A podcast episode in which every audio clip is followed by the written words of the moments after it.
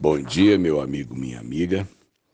Hoje é segunda-feira, estamos começando uma semana depois de um feriado prolongado. E o feriado que deu a oportunidade de muitos de verem os parentes, irem para a beira do rio pescar, é o chamado é, feriado de Tiradentes. E a gente nunca sabe se a história que nos contam é uma história verdadeira porque uma é a história que acontece, outra é a história que nos contam. E dizem que Tiradentes sonhou com a liberdade eh, do Brasil.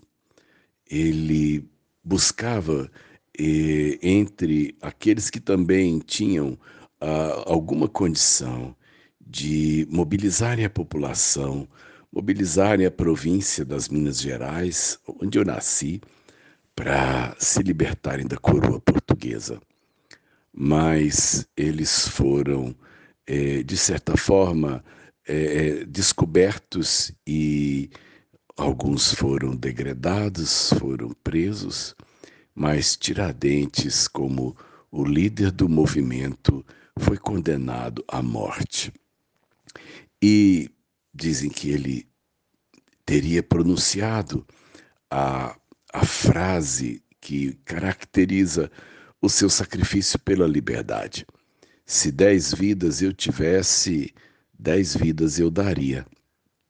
E conta-se, portanto, que após ser enforcado, Tiradentes teve o corpo esquartejado e espalhado pelos caminhos como um aviso para que é, próximas rebeliões fossem desencorajadas, porque era assim que Portugal trataria com os rebeldes. E, independente de saber se a história de Tiradentes é verdadeira, sem questionar se a causa pela qual ele deu a vida dele realmente valia a pena, é, é certo que, primeiro, muita gente tem vivido em vão, muita gente tem dado a sua vida por causa nenhuma, muita gente tem oferecido a sua vida à bebida, à droga, à violência. Muita gente tem oferecido a sua juventude, a sua força para as brigas de torcida, para a, as coisas que, na verdade, no final vão levar também para a morte, e o corpo dele não será esquartejado, mas ele vai virar notícias de jornal dizendo que mais uma pessoa foi presa, mais uma pessoa foi morta, mais alguém, é, é, mais alguém se tornou motivo das pessoas balançarem a cabeça e dizerem, mas que pena, ou então dizerem, bem feito, é assim que o mundo acaba conduzindo a vida daqueles que passam pela vida. Tiradentes, pelo menos, lutou pela liberdade. Em primeiro lugar, minha vida e a sua vida precisam de um propósito. Eu e você estamos no mundo não para juntarmos patrimônio, para pendurarmos diplomas na parede e enriquecermos nossa conta bancária. Nós estamos na vida por um propósito de Deus. Deus precisa de nós. Deus quer salvar o mundo.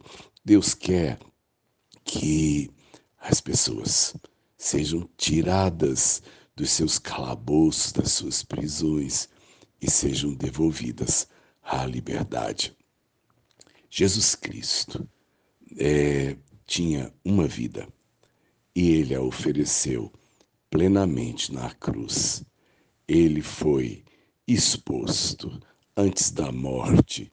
Jesus foi barbaramente é, açoitado. Jesus teve o, né, o, o, o nariz fraturado, teve o couro cabeludo rasgado por espinhos. Jesus caiu com a cruz e nem sequer deu conta de chegar com ela até o lugar do seu suplício. Ele tinha uma vida e ele deu a sua vida. E eu creio que isso é, me serve de referência. Viver para mim, para mim mesmo, é, vai tornar a minha vida sem sentido. Nós nascemos para que outros possam ser dignificados, achados, restaurados e libertos. Que Deus te dê a plena consciência, primeiro, que Jesus deu a vida dele por você, e segundo, que você tem um grande propósito com esse presente que Deus chama vida. Sérgio Oliveira Campos, pastor da Igreja Metodista Goiânia Leste, graça e paz.